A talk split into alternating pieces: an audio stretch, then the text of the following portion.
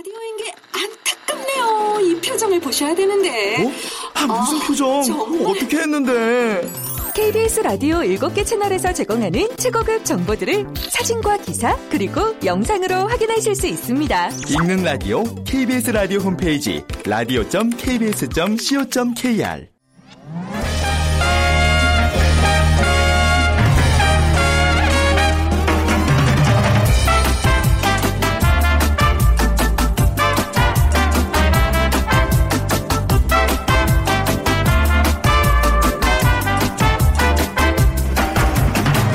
안녕하세요. 빅데이터로 보는 세상 아나운서 최현정입니다. 오늘 낮 시간이요. 14시간 35분으로 1년 중에 낮이 가장 긴 날. 자, 열 번째 절기 하지입니다. 농사를 짓던 우리나라는 이 무렵 장마와 가뭄에 대비하기 위해 가장 바쁜 나날을 보냈는데요. 누에치기, 감자수와 보리타자, 모내기까지 모두 이 시기에 이루어졌습니다. 장마가 시작되는 이 시기에 그래서 생겨난 하지 속담으로 하지가 지나면 구름만 지나도 비가 내린다라는 얘기가 있습니다. 또 하지에 비가 오면 풍년이 든다고 믿었는데 자 오늘 밤부터요 남부지방을 시작으로 중부지방에 세찬 장마비가 내릴 거라는 예보 들으셨죠? 바로 오늘이 비 오는 하지가 될 것 같은데요. 올 가을 풍년을 기대하면서 또 우리 인생에도 풍성한 결실을 기대하면서 낮이 가장 긴 오늘 조금 더 알차고 더 행복하게 채워 나가 보시길 바랍니다. 그런데 여러분은요, 음, 언제 행복감을 느끼시나요? 돈이 많으면 과연 행복할까요? 어, 이 주제 굉장히 심오하죠? 오늘 세상의 모든 빅데이터 시간에 소득과 행복이라는 주제로 얘기 나눠보겠습니다. 그리고 얼마 전 태국 국왕이 즉위 70주년을 맞았다는 뉴스 들으셨을 텐데 오늘 월드 트렌드 빅데이터로 세계를 본다 시간에는 세계 국왕이라는 키워드로 분석을 해보겠습니다. 오늘 빅퀴즈는요. 예로부터 우리 조상들은 하지 때 이것을 즐겨 먹었습니다. 특히 강원도 평창에서는 하지에 이것을 넣어 밥을 지어 먹었는데요. 그래야 그해 농사가 풍년이라고 믿었기 때문이죠. 2, 3월에 심었던 것을 하지 무렵에 본격적으로 수확하는데 그래서 수확한 지 얼마 안 된 것을 하지 이것이라고 부르는 지역이 있습니다. 이 원산지는 남미, 페루, 안데스 산맥의 고산지대라고 하죠. 남미를 정복한 스페인 사람들에 의해서 유럽으로 처음 건너갔습니다. 따뜻한 곳에서 잘 자라는 고구마가 아시아를 살렸다면 서늘한 곳에서 잘 자라는 이것이 유럽을 살렸다고들 얘기하는데요. 자, 1번. 1, 겨자. 2번 감자. 3번 임자. 4번 융자.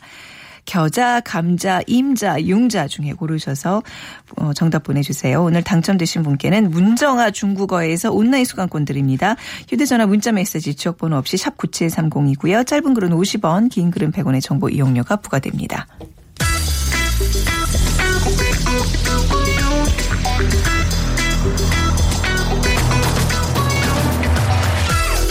오늘 여러분이 궁금한 모든 이슈를 알아보는 세상의 모든 빅데이터. 연세대 박희준 교수가 분석해드립니다. 네, 연세대학교 정보산업공학과 박희준 교수 나오셨습니다. 안녕하세요. 네, 안녕하십니까. 네. 요즘 이제 불황이 지속되고 또 저성장이 계속 이어지면서 경제적으로 어려운 부 겪고 계시는 분들 아 많아지고 있는 것 같아요. 그래서 오늘요 특별히 소득과 예. 행복 간에 어떤 관계가 있는지 뭔가 관계가 있어요. 무조건 소득이 높다고 행복하지도 않고 그죠? 소득이 그렇죠. 없다고 불행한 것도 아니고 이 예. 주제로 좀 얘기를 나눠보겠습니다.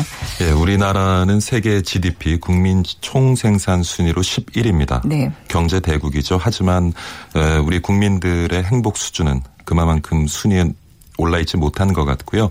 한국 어 그렇죠. 2014년에 사회통합 실태 조사 결과를 보면 한국인의 행복도는 10점 만점에 5.7점으로 굉장히 낮은 수준이었고요. 네.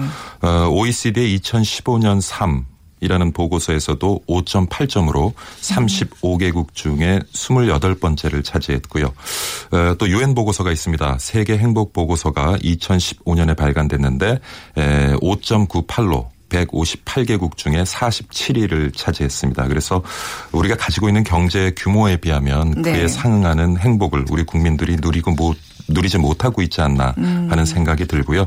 한국뿐만 아니라 다른 여러 국가 역시 국제적 수준에서 국가의 경쟁 경제력이 네. 행복 지수와 상관관계를 가지지 못하는 것이 종종 확인이 되는데 네. 일정한 소득 수준은 분명히 행복에 영향을 미치고 있음을 여러 이제 연구 조사 결과를 통해서 확인할 수 있는데요. 하지만 경제력 규모가 큰 국가라고 하더라도 어, 어떤 그 국내의 소득 분배 구조라든가 음. 네네. 저소득층에 대한 사회적 지원 정도가 취약할 경우에는 경제적 규모와 행복 지수 간의 그런 간극이 발생할 수도 있는 것 같습니다. 좀 복지가 잘 이루어지고 GDP가 높은 뭐 스위스, 룩셈부르크, 핀란드 이런 나라들은 예. 또 반면에 행복 지수가 소득에 또 상관 관계를 갖듯이 이렇게 굉장히 높아요. 예, 네, 그런 거 보면 맞습니다. 자 어떤 기준이 중요한 건지 자, SNS상의 분석 결과 좀 살펴보겠습니다. 예, 지난 한 달간의 SNS에 올라온 글들을 분석을 해봤는데요. 네. 어, 행복이란 단어로 검색을 해보면 에, 연관 단어로 네. 돈, 마음, 사랑, 가족, 집, 선물, 꿈, 치킨.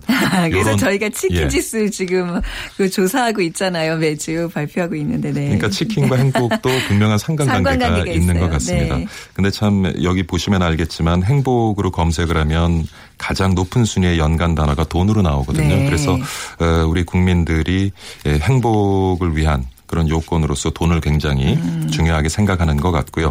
반대로 근데 돈이라는 또 단어로 검색을 해보니까 어, 1위는 집, 그 다음엔 생각, 꿈, 문제, 공부 네. 같은 단어들이 상위 순위에 있었고요. 행복이라는 단어는 굉장히 또 하위 순위에 위치해 있었습니다. 그러니까 재밌죠. 음, 그렇네요. 행복을 생각하면 돈이 먼저 떠오르지만 돈을 돈을- 떠올리면 또 행복이 떠오르지는 않는 것 같아요. 어, 요 부분을 좀 오늘 집중적으로 좀 얘기를 나눠보겠습니다. 자, 예. 그렇다면 우리가 얼마나 벌어야 행복감을 느낄 수 있는 거예요? 어느 정도 소득이 되면 사람들이 나 이 정도면 괜찮아. 하고 예. 마음의 평정을 찾을까요? 네, 먼저 미국 사례를 한번 살펴보겠습니다. 네. 과학 학술원지에 소개된 논문인데요.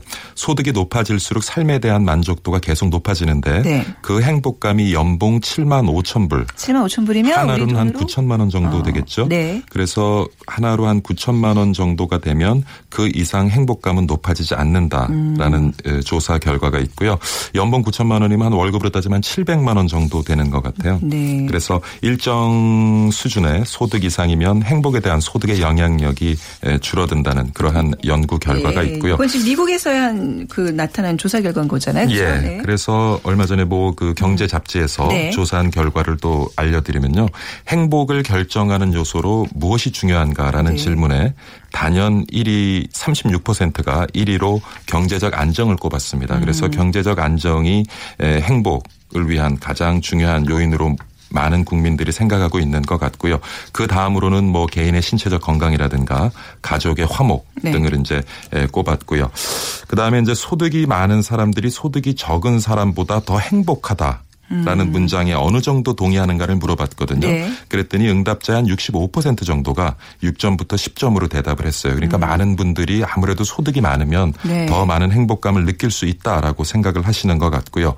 조금 전에 이제 진행자께서 질문하셨던 그렇다면 네. 어느 정도의 소득이 있어야 행복한 것일까? 음, 최소 소득을 말씀하시는 거죠. 예. 네. 네, 많은 분들이 4인 가족을 기준으로 했을 때 네. 월 100만 원에서 5, 500만 원 정도가 어. 최소한의 행복을 누릴 수 있는 네. 최소한의 행복을 위해서 필요한, 필요한 소득이라고 응답을 하신 것 같아요. 1인당 한 100만 원 남짓. 예, 근데 4인 가구라고 네, 하면은 네. 이제 뭐 아이들도 있고 아이들도 하니까. 맞습니다. 예. 네.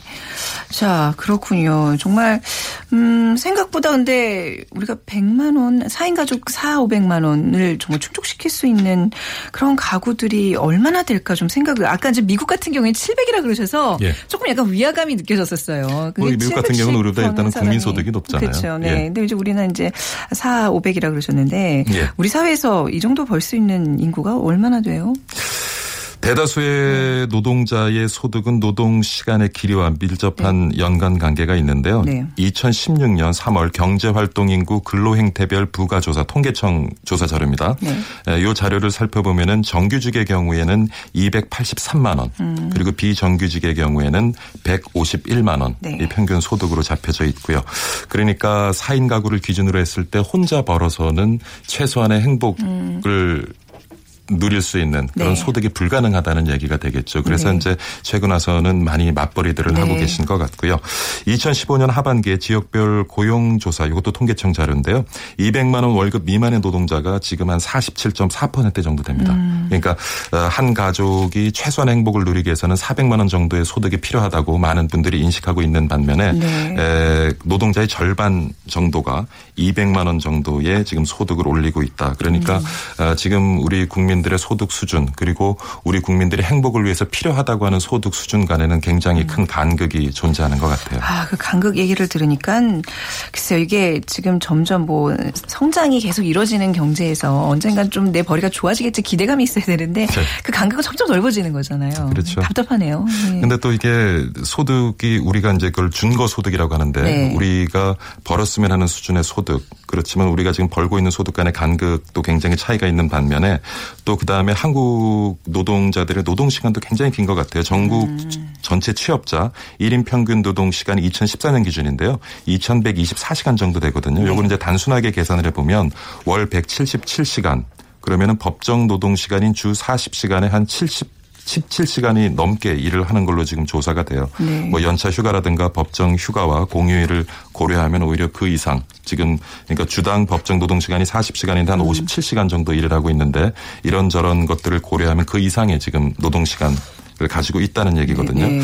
그래서 사실은 이 정도의 노동 시간을 가지고서도 우리가 행복을 위해서 필요한 최소한의 소득을 올릴 수 없다는데 네. 굉장히 많은 분들이 지금 자괴감을 가지고 있지 않나 하는 생각을 해봅니다. 음, 그래서 이번 국회에서도 이제 그 어떤 법정 노동 시간을 좀 줄이는 안들이 많이 나오고 있는 것 같은데 결국 일, 나의 임금률을 높이는 건데 노동 근무 시간이 시간 줄어들면 그만큼. 또 소득이 줄어들 수밖에 아, 없다는데 그렇죠. 또 문제점이 네, 있는 임금을 거죠. 유지하고 근무 시간을 좀 이렇게 줄이는 방안을 좀 마련해야 되는 그러려면 이제 우리 경제가 성장을 하고 맞습니다. 국민들의 네. 소득 수준이 늘어나야 되는데 최근에 이제 경계가 침체되고 또 저성장 기조에 접어들면서 네. 국민들의 이런 그 소득에 대한 음. 미래 소득에 대한 불안감 이런 것들은 더 커질 것 같고요. 우리가 그 최소한의 어떤 임금, 최소한의 소득을 얘기를 했어요. 행복을 충족시켜주는 조건으로. 근데 그거를 좀 보완할 수 있는 뭔가 다른 게 있겠죠, 교수님. 네. 그렇다면은 네. 이제 방법은 두 가지죠. 뭐 단순하게 생각을 해보면 네. 소득을 올리거나 아니면 우리가 행복을 위해서 필요하다고 생각하는 소득 수준을 낮추는 것, 네. 중거 소득 수준을 낮추는 것 그 두 가지인데 소득을 갑자기 올리기는 쉬운 일 아니잖아요. 그렇다면은 준거 소득을 낮추는 것이 대안이 되지 않을까. 어떻게 네. 보면 모르겠습니다. 에, 뭐 대책 없는 공허한 위로로 들리, 지금 경제적 어려움이 처한 분들에게는 그러한 공허한 위로로 들릴 수도 있겠지만은 네. 우리가 소득 이외에 가치를 둘 수 있는 무엇인가를 붙들고 네. 그것을 지켜내면서 거기에 대한 감사함을 느끼는 것이 음. 그렇잖아요. 뭐 소득이 충분하지 않고 그래서 경제적으로 네. 힘들지만 앞으로 살아갈 인생을 좌절하고 포기하고만 살 수는 없잖아요. 그래서 네. 어떤 돈 이외에 소득 이외에 내가 가치를 둘 수 있는 건 무엇인가를 찾아서 거기에 감사하는 마음을 갖고 좀 시간을 이겨내고 세월을 이겨내는 그러한 노력이 필요하지 않을까 싶고요. 그리고 경제적으로 좀 여유가 있는 분들 사실 음. 네. 근데 요즘 드라마 보면은 대부분 재벌 2세 얘기, 본부장 얘기, 기획실장 얘기 그렇죠. 네, 그래서 네. TV 드라마를 보면서도 굉장히 자괴감을 느끼시는 분들이 참 많은데 방송도 일정 부분 그런 책임을 좀 공감했으면 네. 좋겠고요. 그리고 SNS에 조금 있다고 해서 자랑질 하시는 분들 맞습니다. 조금 주변을 생각하면서 소불이를 하고 주변을 생각하면서 본인이 만들어낸 소득에 대해서 감사하는 마음을 갖고 좀 나눌 수 있는 그런 훈훈한 마음을 가지면 네. 지금 우리 사회의 소득으로 인한 그런 좌절감 이런 것들 조금 치유하는데 도움이 될 수 있지 않을까 하는 생각을 해봅니다. 네, 어떤 사회 문화적인 어떤 그 해결책도 굉장히 중요하지만 예. 경제 좋아져야 돼요. 예. 서민들 살려면요. 예. 일단 경제 살려야죠. 그죠. 예. 네. 자, 오늘 얼마나 벌어야 행복한가라는 문제에 대해서 자세한 얘기 나눠봤습니다. 연세대학교 정보산업공학과 박희준 교수와 함께했습니다. 예, 고맙습니다. 힘내십시오. 네. 예.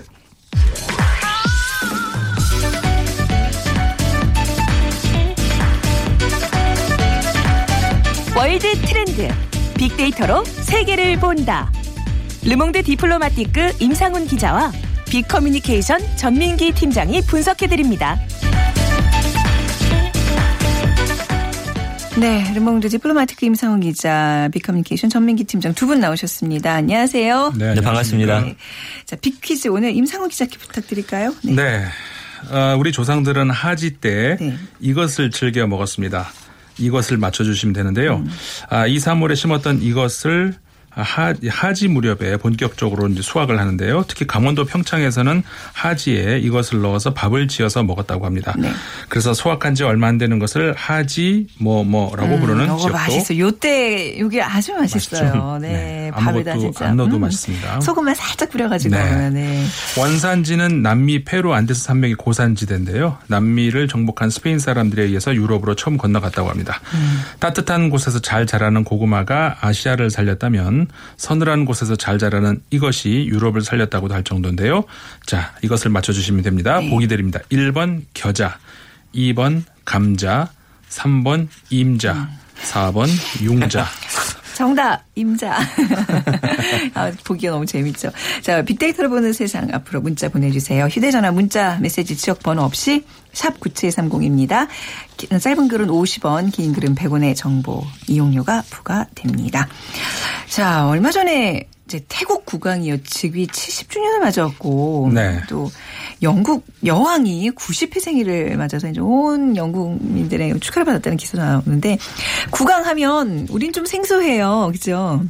그렇죠. 네, 세계 국왕에 대한 얘기를 좀 나, 얘기를 나눠볼 텐데 일단 전 세계에서 국왕이 있는 나라가 몇 개 정도 되죠? 그러니까 그 왕, 그러니까 왕의 개념이 왕이 어디까지냐에 따라서 달라질 수 있을 것 같아요. 네. 그러니까 영어의 킹을 지칭하느냐, 아니면 뭐 킹 아니고도 또 프린스도 있고 뭐 많이 있지 않습니까? 네. 그래서 어 그거에 따라 달, 달라질 수 있는데 아 예를 들어서 이제 뭐 영 연방 여러 나라 있지 않습니까? 네. 뭐 영국, 캐나다, 오스트레일리아, 뉴질랜드 이런 나라들의 경우는 이제 왕이 영국 여왕 한 명이 있고 네. 그 이외에 이제 유럽에 아, 여러 나라들이 어 있죠. 네덜란드, 벨기에, 룩셈부르크, 그다음에 이제 스페인, 노르웨이, 스웨덴 네. 이런 나라들이 그 왕이 있고요. 그 외에도 많습니다. 덴마크니 뭐 리스텐슈타인, 안도라. 근데 아까 말씀드렸던 것처럼 저 리스텐슈타인 같은 경우에는 왕 그러니까 king이라고 부르진 않고 여기는 네. duke에 해당이 어, 되죠. 네. 그리고 이제 그 모나코 모나코도 어 우리가 보통 공국이라고 하지 않습니까? 네. 그래서 이 모나코를 다스리는 분도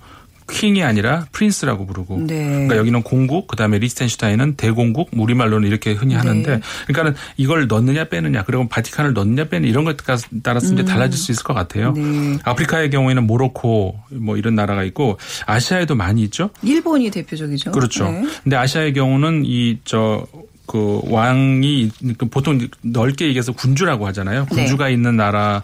아가 이제 입헌 군주제를 채택하는 데 경우도 있고 네. 아 이런 거는 최원정 아나운서가 더 잘 아실 것 같은데 아니요. 전공이 네, 전치학이시잖아요. 그렇게 아니요 물어보지 마세요. 자세한 거는. 네. 그리고 세습 군주제 네. 하는 이 대, 대표 적인 나라가 사우디아라비아 같은 경우에는 음, 네. 그 어떤 그 입헌 군주제라기보다는 네. 세습 군주제에 가깝죠. 네. 북한은 어떻게 봐야 될까요? 그러니까는 네. 아까도 그랬잖아요. 왕이라는 단어를 안 쓰는데 사실상 왕하고 똑같은 군림을 하고 있는. 예. 네. 그리고 이제 네. 헌법상으로는 이제 북한에서도 국가 수반은 있는데 국가 수반보다 더 강력한 네. 저 권리를 해- 권, 저 권력을 행사하는 사람이 따로 있는 어떤 그런 형태 아니겠습니까? 네. 근데 그 이란 같은 경우도 엄밀히 말하면 그런 것 같아요. 그러니까 신정 국가잖아요. 네. 음. 대통령을 분명히 선출을 하죠. 근데 대통령보다도 실권이 더 위에 있는 사람이 이제 그 그, 신, 그, 신정하고 있는. 음. 네. 근데 그 경우에도 이란 같은 경우에도 이제 세습이 되는 건 아니고, 네. 어, 종교 지도자가 이제 그 역할을 이제 맡아서 하는 거죠. 북한은 좀 특이하네요. 그러고 보니까 뭐 신정에 또 세습군 주제에 고, 뭐 짐이 곧 국가다 뭐 이런 어떤 체제로 지금 운영되고 저 열외를 좀 해보겠습니다. 네. 자 현재 태국 국왕에 대해서 태국 국왕 이제 그 70. 주년 제위 즉위 70주년을 맞았다고 하는데 좀 더 자세히 알아볼까요? 예, 푸미폰 국왕의 이제 공식 왕명은 라마 9세입니다. 음. 이 즉위 1년 만에 그 형 라마 8세가 의문의 죽음을 당해요. 그래서 1946년 6월 9일에 왕위에 올랐습니다.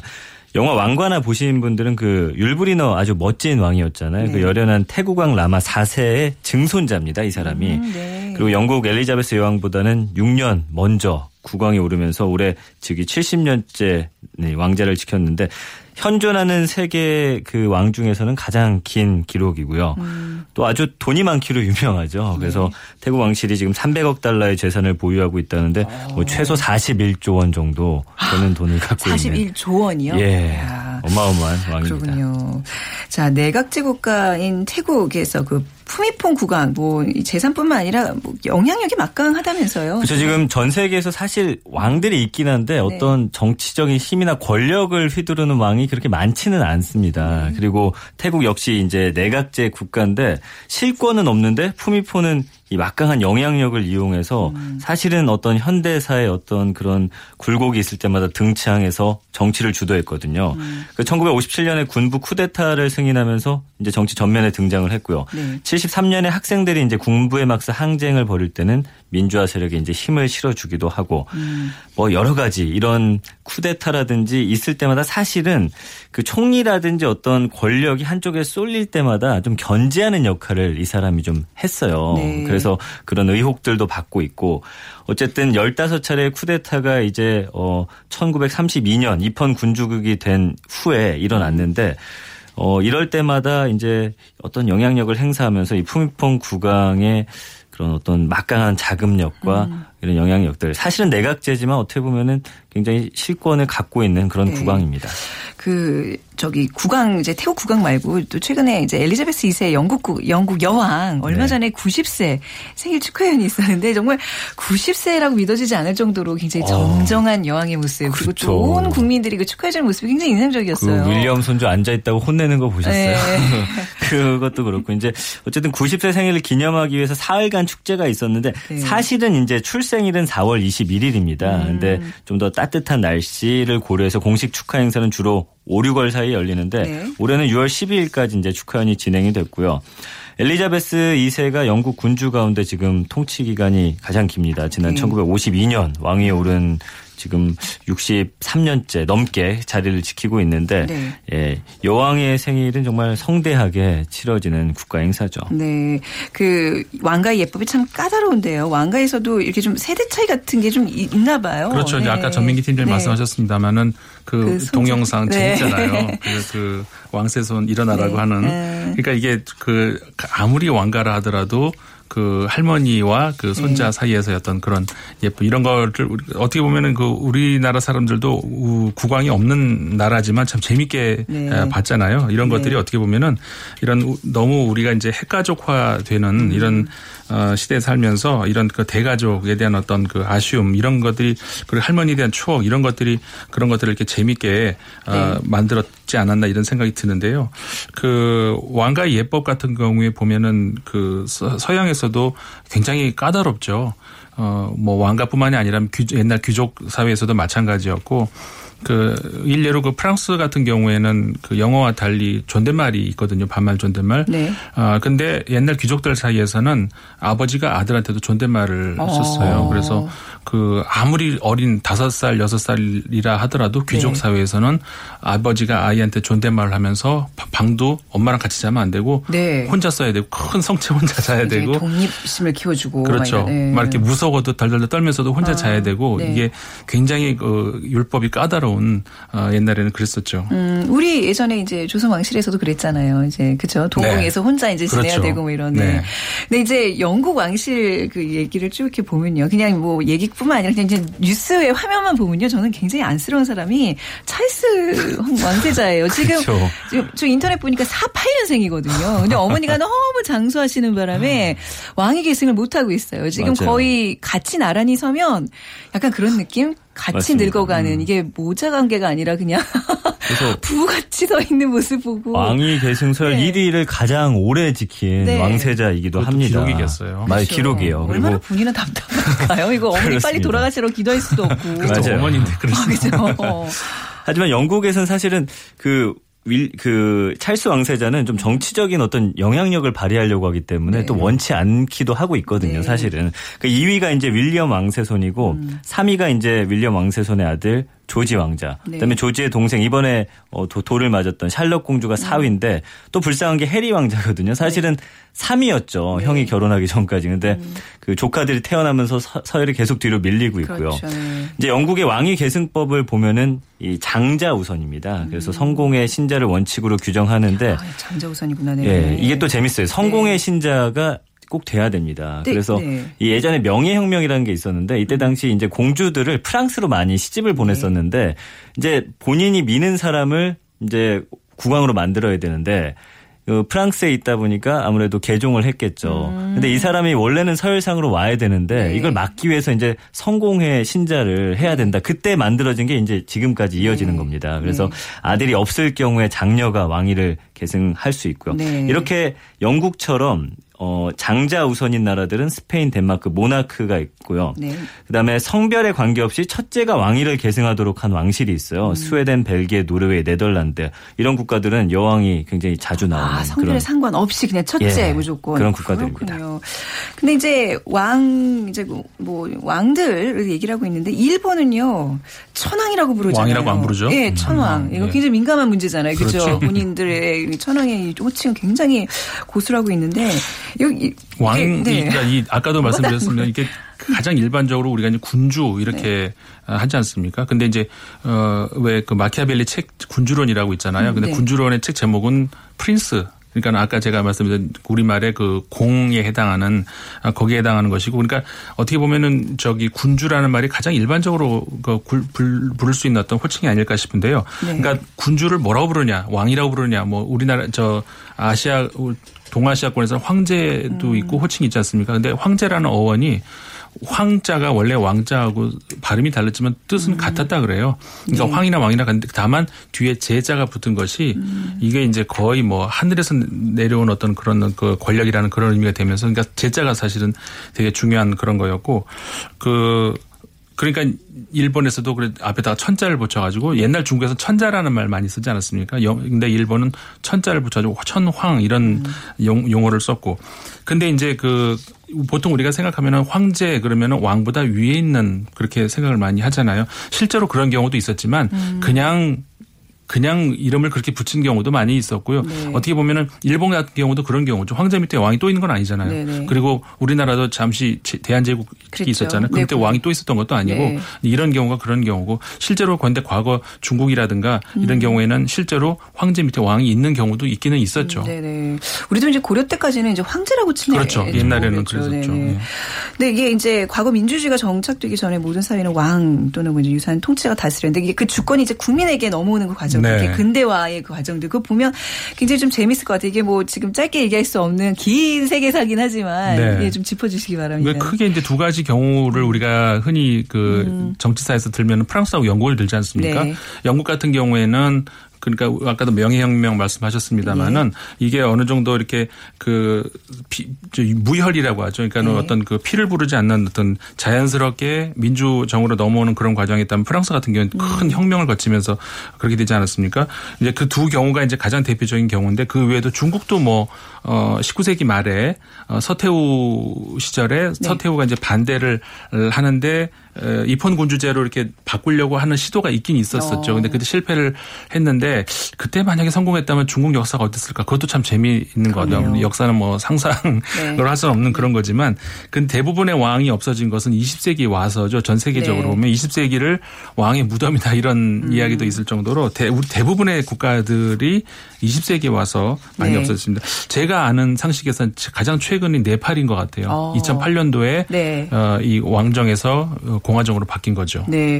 우리나라도 조선왕실이 폐지되지 않고 좀 존속이 되어 왔으면 어땠을까요? 그런 생각, 뭐 그런 가정에 전 드라마도 그렇죠. 많고 드라마 한데. 있었죠. 예. 근데 좀 그, 그 얘기를 왜 하냐면 세계에서 가장 행복한 나라로 선정된 국가들 중에 왕이 있는 국가들이 많다고 그래요. 뭔가 그 격변기의 혼란이 조금 어떤 구심점, 왕을 통해서 그 구심점이 돼서 조금 덜 하지 않았을까. 우리는 정말 너무 혼란스러운 그 근대 현대기를 보냈잖아요. 맞아요. 네. 그래서 이게 참 재밌더라고요. 유엔 자문기구 이제 유엔 지속가능발전 해법 네트워크 가 발표한 2016 세계 행복 보고서를 봤더니 전 세계 157개국 중에서 가장 행복한 나라가 덴마크인데 역시나 왕이 왕이 있고요. 있고, 네. 이게 참 재밌더라고요. 1위가 덴마크, 2위 스위스, 3위 아이슬란드, 4위 노르웨이, 5위가 핀란드, 6위 캐나다, 네. 7위 네덜란드, 그다음 뉴질랜드, 호주, 스웨덴 이런 식인데 음. 이게 매년 발표되는데 늘 한 50%에서 그 이상은 꼭 왕이 있는 나라더라고요. 어. 그걸 자료를 쭉 찾아봤더니 네네. 제가 볼 때는 이게 왕이 있어서 행복한 게 아니라 행복한 아. 나라기 때문에 왕을 굳이 바꾸지 않고 하면 놔둔 거 아닐까요? 그런가요? 그런 걸 수도 줄- 아, 있어요. 사실 수 어떤. 이유에 대해서는 지금 뭐 명확히 나오진 네, 않았는데 맞다, 그거는 네. 이제 뭐